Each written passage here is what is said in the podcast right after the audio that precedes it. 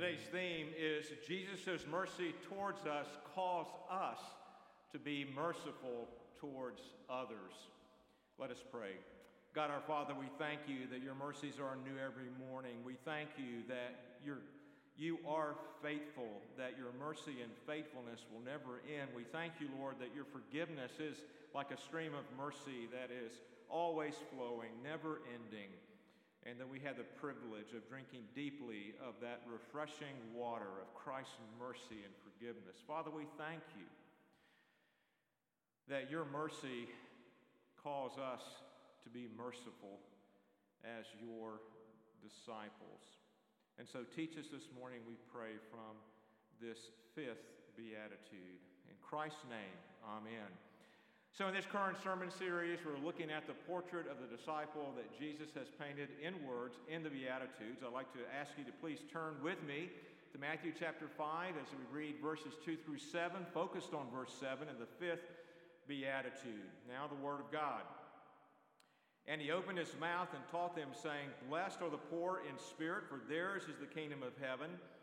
Blessed are those who mourn, for they shall be comforted. Blessed are the meek, for they shall inherit the earth. Blessed are those who hunger and thirst for righteousness, for they shall be satisfied. Blessed are the merciful, for they shall receive mercy. The word of the Lord is eternal, it stands firm in the heavens. It is perfect, reviving the soul, and may God's word revive our souls this morning. Please be seated. In the first Karate Kid movie that was aired in 1984, before some of you were born, the antagonist of the movie was John Kreese, the, the hard nosed and ruthless sensei, the karate instructor. And of course, the protagonist was Mr. Miyagi, the uh, main character in the movie, Daniel's good sensei karate instructor. During one of the sessions of John Kreese, he asked his students, What do we study here?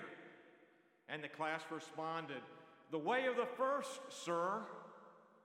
And then Kreese asked, And what is the way of the first? And the class responded, Strike first, strike hard, strike fast, no mercy, sir.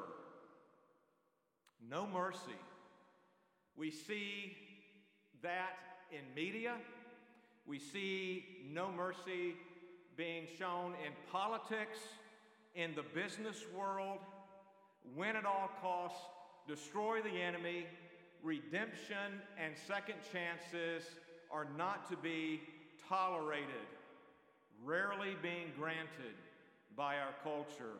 No mercy characterizes our culture as one ideology clashes with another. No mercy even creeps into our hearts when someone offends us, and it's so hard to forgive. When we encounter a homeless person who should have a job, when we want to win an argument and when we deal with someone, even a brother or sister in Christ, who has failed, no mercy can drive even the disciple of Jesus Christ. No mercy seems to be, and I would say not only seems to be, but is the natural course of mankind. But it is not the way of Christ nor is it the way Christ's disciples are meant to be. Why is this the case? I want us to look at three things from this fifth beatitude today mercy defined, mercy personalized, and mercy shown. Again, going back to our theme, Jesus' mercy towards us calls us to show mercy to others. First, let's look at this reality Jesus' mercy. His mercy towards us defines mercy for us.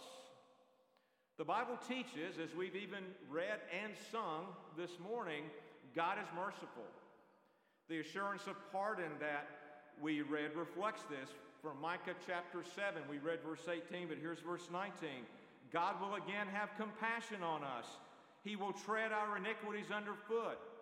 You will cast all our sins into the depths of the sea. The prophet points to God being merciful.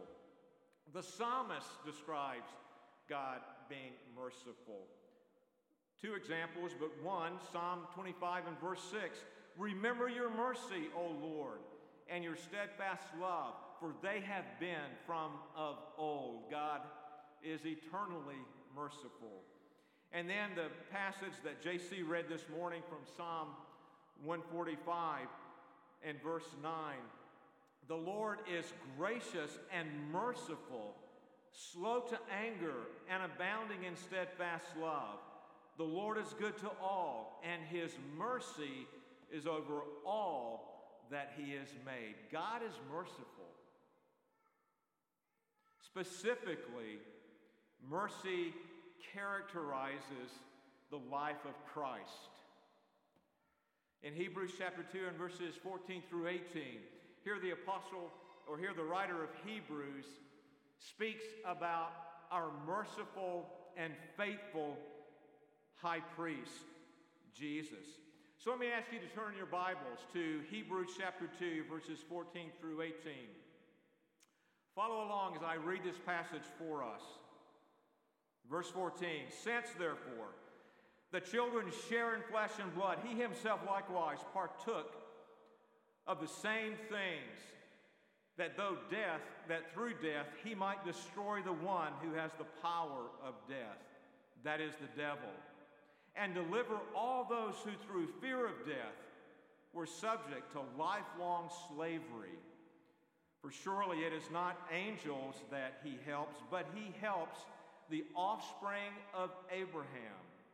Therefore, he had to be made like his brothers in every respect, so that he might become a merciful and faithful high priest in the service of God to make propitiation for the sins of the people. For because he himself has suffered when tempted, he is able to help those who are being tempted. I want to suggest to you that this passage helped us understand a definition of mercy via the life of Christ, the person and work of Christ. First of all, the writer of Hebrews points to Jesus having pity for sinners. As the text says, the offspring of Abraham. The text says that Jesus has pity on sinners, sinners who through fear of death were subject to lifelong slavery by the one who had the power of death that is the devil. Our catechism speaks of the natural state of the sinner as, as living in misery. And that's what's behind this passage of Scripture, this description of why Jesus pities us. We are in misery because of sin and death. And then, secondly, Jesus not only is represented here as pitying sinners in their miserable estate, but he acts to alleviate their misery in this miserable estate. He became, the text tells us, a merciful and faithful high priest in service to God. And he did so by first identifying with his brothers, identifying with sinful humanity, he took a human nature, even to the point of being able to sympathize with human weakness. He understood what it meant to be tempted, yet, of course, never sinning. We see this in verses 14, 17, and 18. And as the merciful and faithful high priest in service to God, he not only pitied the sinner, he not only identified with sinful humanity, but he acted to deliver sinful humanity from their miserable estate. And he did so by, verse 17, making propitiation for their sins. Do you see mercy here in the life and in the work of Jesus? Pity and action to alleviate the misery. We see both here in this Hebrews passage. We see both aspects of mercy in the life of Christ, let me just say preeminently. He defines mercy. And Paul says it very succinctly in 2 Corinthians chapter 5 and verse 21 when the apostle says this, "For our sake he, Jesus, or God made him to be sin, that is Jesus, who knew no sin, so that in him we might become the righteousness of God." The act of the faithful and merciful high priest to alleviate the misery of the sinners he so pities. We see mercy preeminently, supremely being defined by Jesus. Dr. Barnhouse, reflecting on 2 Corinthians 5:21, says this verse reflects the totality of God's mercy, pity and action to relieve misery. Now, what's interesting about Jesus also, we glean from this passage in Hebrews 2, is that Jesus not only is the, the faithful and the merciful high priest who offers sacrifices to God representing the people, that, that's the role of the priest, but he also is the perfect sacrifice himself. That is the reason for misery, our misery, being alleviated. A perfect sacrifice and a faithful priest were required. Again, Jesus, his life and ministry, his person and work define for us mercy. Martyn Lloyd-Jones puts it like this Mercy really means a sense of pity plus a desire to relieve the suffering. This is mercy, and we can say, This is Jesus. We may be merciful towards a homeless person by having pity on them, by giving them a bottle of water or a granola bar or and a couple of bucks our action to alleviate misery might be appreciated by them, but my, how grossly insufficient our act to alleviate their misery is. It is, it's like a, a drop of water in the ocean. But I want us to compare our feeble attempts to alleviate some misery to Jesus' pity and action to completely, fully, eternally alleviate our misery.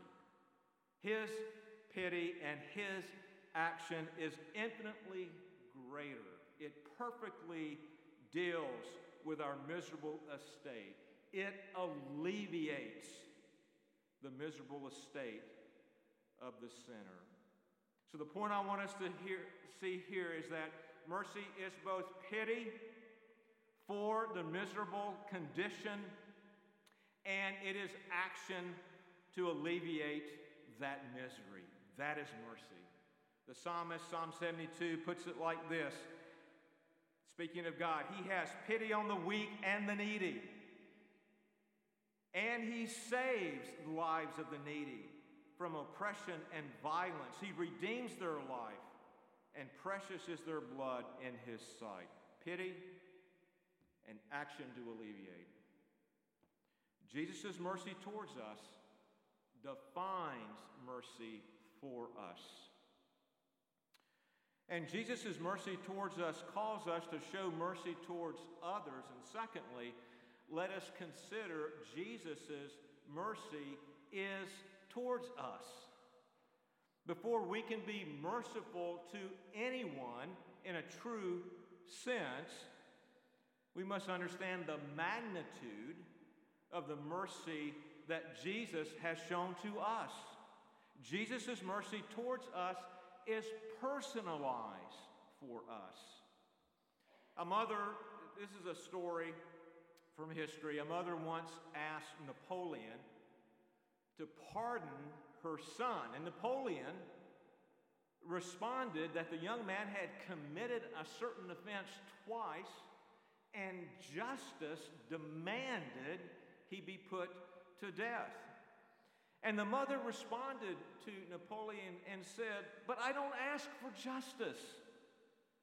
I plead for mercy. And then Napoleon said this to her Your son does not deserve mercy.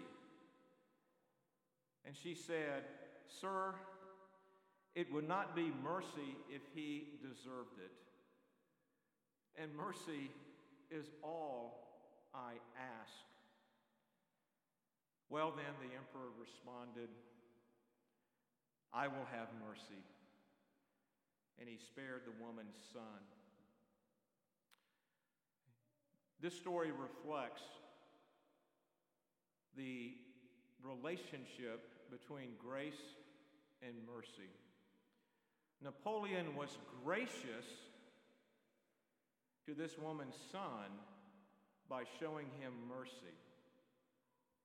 So, the classic definition of grace is unmerited favor towards sinners, sinners getting what they do not deserve. And so, Napoleon correctly said that the son in the story by no means deserved mercy. He deserved justice.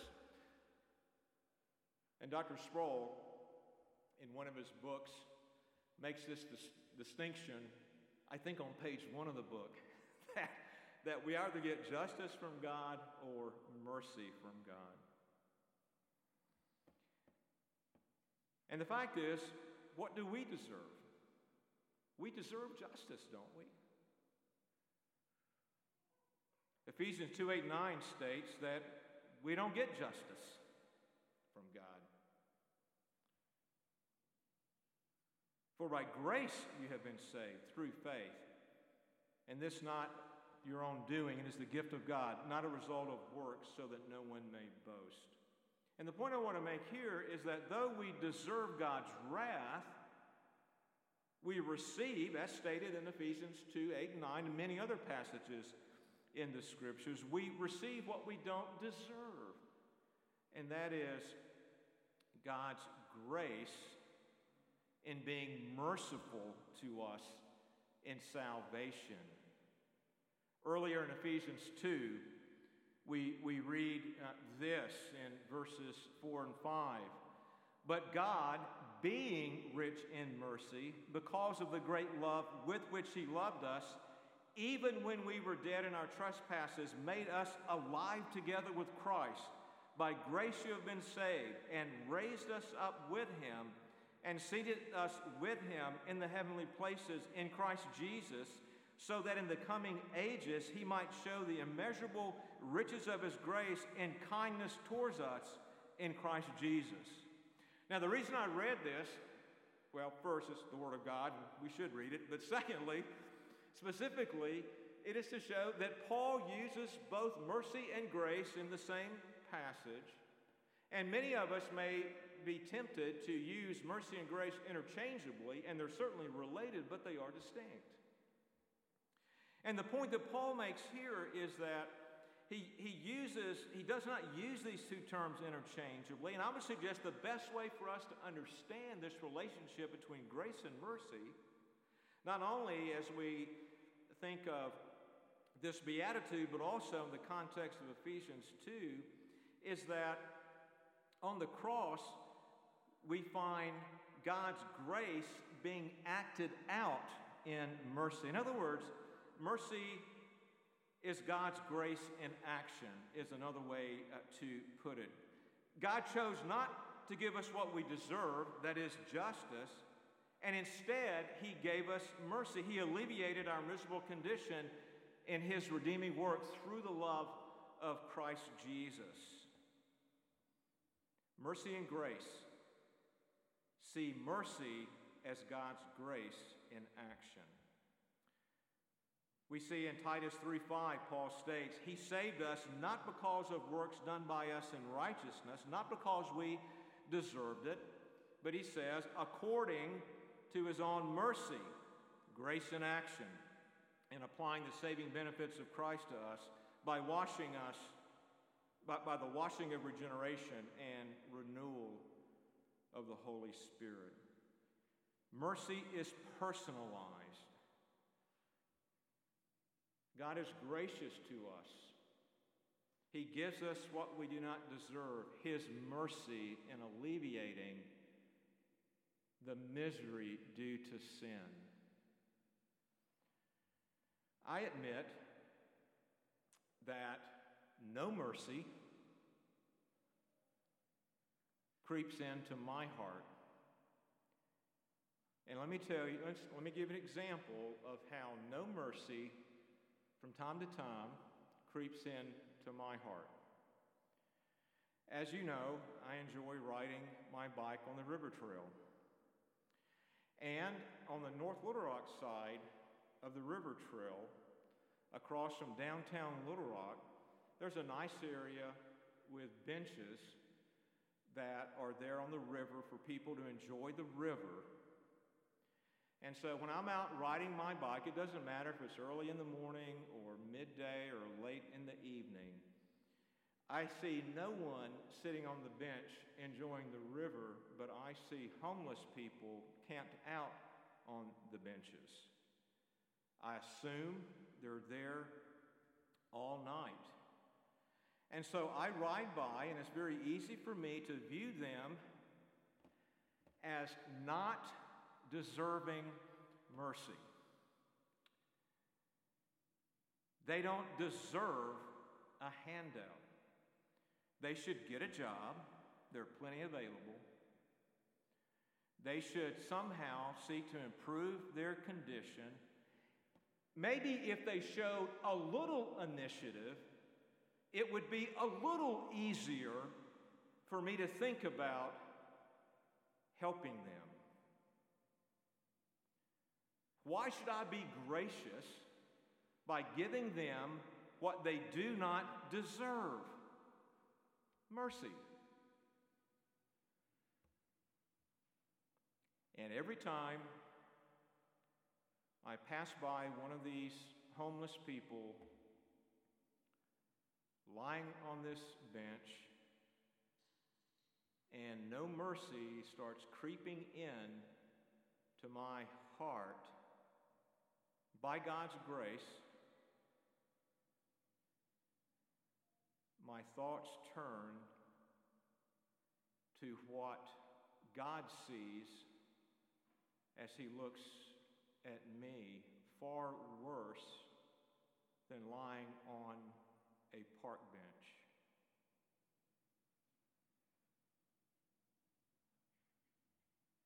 I am infinitely more miserable in God's eyes than that homeless person in my eyes. It causes me shame. That's actually healthy. But it also causes me to consider the greatness and the richness and the magnitude not of God's grace mercy acted out, but of God's grace, and you need to get this, but of God's grace, mercy acted out to me. Personalize it. This is not some theological discussion. This is not some category in Berkhof. This is not a line on a seminary class outline or a Sunday school class outline. Today we're going to talk about God's mercy, as if God's mercy doesn't have any bearing on us. I, I think sometimes we err in, in, in, and we should be theologically correct and be a student, all those things, but we can very easily pass by the fact that this attribute of God that He has in full and that He has willed for us to share imperfectly, that this is some theological discussion up in the ether, but in reality, it's very personal. What I see on that bench pales in comparison to what God sees in me in the miserable estate of sin. And yet, what has God done? He has given me what I do not deserve. He has acted out to pity me but not just to say, oh my, that poor miserable sinner, but he's actually done what is necessary to alleviate that misery. God has shown me mercy. And if you're a believer, God has shown you mercy. What circumstance in your life would be similar to my River Trail Park bench convicting experience where you come to grips, as I have from time to time, in just how unmerciful I can be, and yet how merciful God has been to me and to you. Think about that. Until we get this, and until we understand the magnitude of the mercy we have been shown, and, and until we really remember and embrace the fact that God has shown me mercy, it's unbelievably personal that, that His grace has been acted out to, to pity, to alleviate our misery, we will always fall short of being able to show mercy to anyone our spouse, our children, our fellow believers, those outside of Christ, and yes, those on a park bench sleeping, and those on a street corner begging. Jesus' mercy towards us is personalized for us. Jesus' mercy towards us calls us to show mercy towards others. Third, showing mercy is the necessary response to being shown so great a mercy. Jesus' mercy towards us is the fuel for us to show mercy. The beatitude that we're focused on today in verse 7 emphasizes this God does not respond by giving us mercy because we have shown mercy. The disciple of Christ is the recipient of mercy, and what Jesus is meaning here is that because we are the recipient of mercy, then we are called and really demanded to show mercy. Jesus' mercy towards us fuels our ability to show mercy towards others. Even more, the great mercy we have been shown demands we show mercy. Showing mercy then reflects who we are meant to be. It is one of the undeniable characteristics of being a disciple of Jesus Christ. Jesus is saying that the one who has received these mercies, these saving mercies, will naturally be merciful towards others. In other words, when Christ shows us mercy, mercy becomes part of our DNA. It's who we are merciful. Now, I, as I've indicated, and with all these Beatitudes, it's who we are, it's who we're meant to be, it's how we should live, but we fall short, right? We struggle, and we struggle being merciful. But that doesn't detract from the fact that Jesus is saying, because you're my disciple, because you've received my mercy, it's part of your DNA. It's, it's who you are. But it is so hard at times to show mercy. And we have a passage of scripture that, that actually interacts with this question Is it easy to show mercy? Even by those of us who've been shown such a great mercy by, by Jesus. So take your Bibles, turn to Matthew 18. We'll look at verses 21 through 22 and then just refer, I'll, I'll, I'll summarize verses 20 through 35. But let me read verses 21 through 22 of Matthew 18.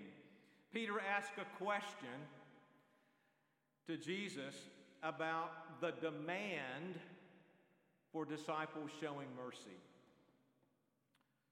And here, mercy is in the form of granting forgiveness. Verse 21 Then Peter came up and said to him, Lord, how often will my brother sin against me and I forgive him? As many as seven times?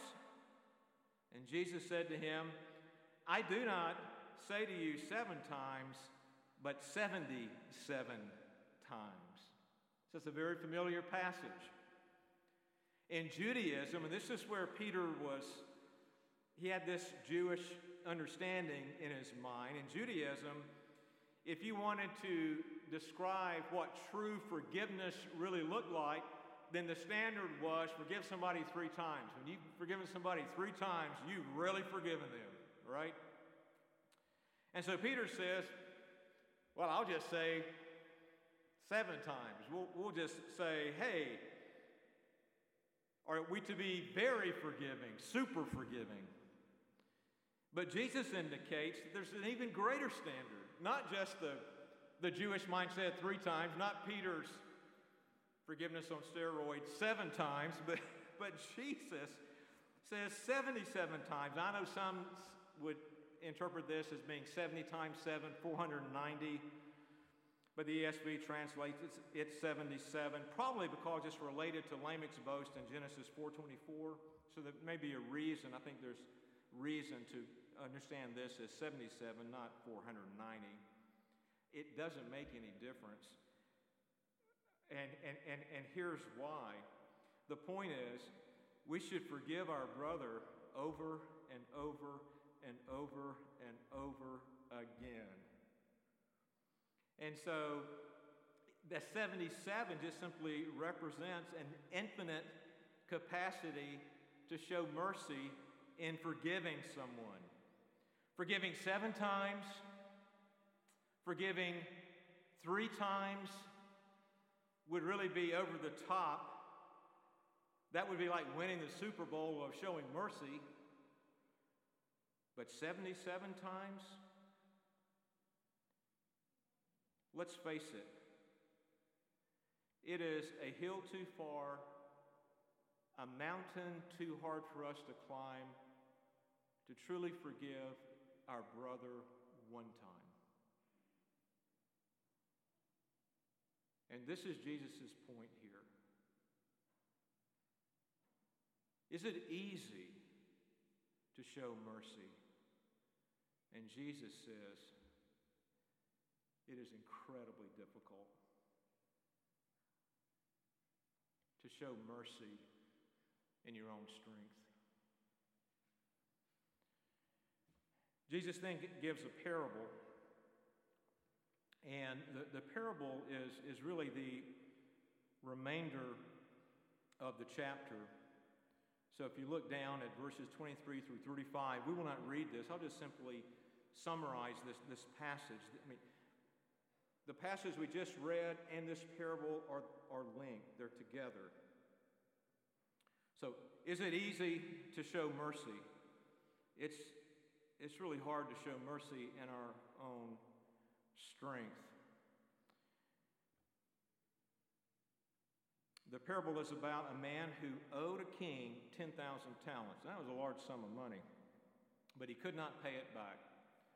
And so the king ordered that the man and his family be sold to pay off the debt.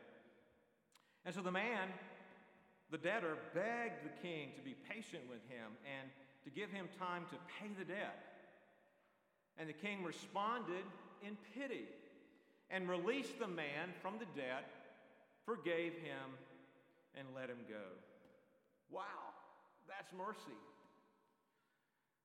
But the twist of the parable is this the, the man who was forgiven much, when a friend came to him and begged for forgiveness of a very, very small sum that was owed, a hundred denarii, the man who had been forgiven much would not forgive and had this had his friend put in debtor's prison. Well, the king found out about it and he said this You wicked servant, I canceled all that debt of yours because you begged me to. Shouldn't you have had mercy on your fellow servant just as I had on you? And the king handed that unmerciful servant over to the jailer. Now, I want to suggest about four things we learn from this parable. There may be more. These are my four. First, Jesus is serious about showing mercy. It's an essential characteristic of his disciples. And the penalty for being unmerciful is great, it's severe. Second, the penalty is severe because of the magnitude of the debt this unmerciful servant was forgiven by the king. How can we not be merciful to others who have a small debt, whatever that may be, an offense or whatever it may be, on our ledger in light of the great debt that God has forgiven? Thirdly, this parable shows how difficult it is to be merciful and to forgive an offense, even once, not to mention three times, seven times, 77 times.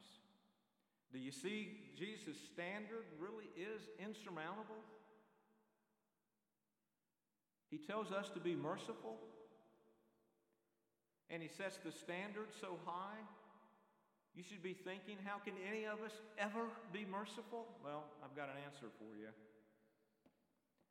And the fourth principle is clear to show mercy means you have truly received mercy. So, showing mercy and receiving mercy are linked. That's the point. Our natural bent is the way of Sensei John Kreese in the Karate Kid movie no mercy. That's our default setting. That's our natural bent. And even those of us in Christ still struggle with that no mercy creeping in in various ways. At the end of the movie Karate Kid, John Kreese was bullying someone he shouldn't bully. And that is the much smaller framed Mr. Miyagi the sensei, the instructor of Daniel. He's the good guy. And John Kreese has been bullying Daniel, been bullying Mr. Miyagi, and after this competition, John Kreese is out in the parking lot with all of his class around him, picking on Daniel, and Mr. Miyagi comes up. And to make a long story short, Mr. Miyagi, this much smaller man, just gives it to John Kreese and puts him with a special karate move that I will not try to repeat before you today for lack of an ER visit. Uh, or home care by some of you docs uh, later this afternoon, puts John Kreese on the pavement, flat on his back, and Mr. Miyagi is up for the fatal strike, just to give it to him. John Kreese needed to be humiliated, and Miyagi had him. And Mr. Miyagi just simply reached down, and if you've seen the movie, you know, he tweaked his nose and got up. In other words, Mr. Miyagi showed mercy to one who deserved no mercy. Now, we're not to emulate Mr. Miyagi. Mr. Miyagi's uh, code of conduct, or whatever spirituality or philosophy is behind karate and that, that way of life is not what fuels our being able to show mercy. We have something infinitely better. And here's my point. If we try to be merciful in our own strength, we will be the unmerciful servant in Matthew 18. We need to see that. If, if we try to be merciful out of some code of conduct, or just because we're a nice guy, or because of some goofy spirituality that we bought into, some philosophy that is contrary to a Christian world and life view, that is also empty. We may pretend to be merciful for a time, but it'll catch up with us. And we'll be shown to be what we are unmerciful no, what we have is so much more. We are empowered, we are fueled by the all sufficient grace of the one who has shown us so much mercy, infinite mercy. The parable of the unforgiving servant clearly shows how hard it is to be merciful, to live how we are meant to live as a disciple of Jesus Christ. But the truly good news is we have power. We have fuel to be who we are meant to be. We are blessed in showing mercy out of the fuel, the grace of being shown so great a mercy. His mercy is infinitely more, more fuel than any code, than any human philosophy, than any sense of just being a nice guy can muster up. And here's what I'm saying. If we're serious about being who we are meant to be, and in this case, merciful, we need to seek Jesus. We need to ask God the Holy Spirit to convict us where we're unmerciful, like riding your bike and seeing a homeless person on a park bench. And to pour out upon us the reality of the magnitude of the mercy that we have been shown. And that out of that fuel, out of that power received by faith, we seek to be who we are meant to be merciful towards others because we've been shown so great a mercy. Jesus' mercy towards us defines mercy for us. Jesus' mercy towards us personalizes mercy for us and in us. Jesus' mercy towards us is the fuel for us in showing mercy to others. May we ever turn to Christ and plead His grace that we would be fueled to be who we are meant to be merciful. Let us pray. Father in heaven, we do come asking that you would daily pour out your grace upon us, that you would remind us of your grace acted out in the mercy you have shown us, to pity us, and to alleviate our miserable condition. And this might fuel us to be who we are meant to be, your merciful disciples.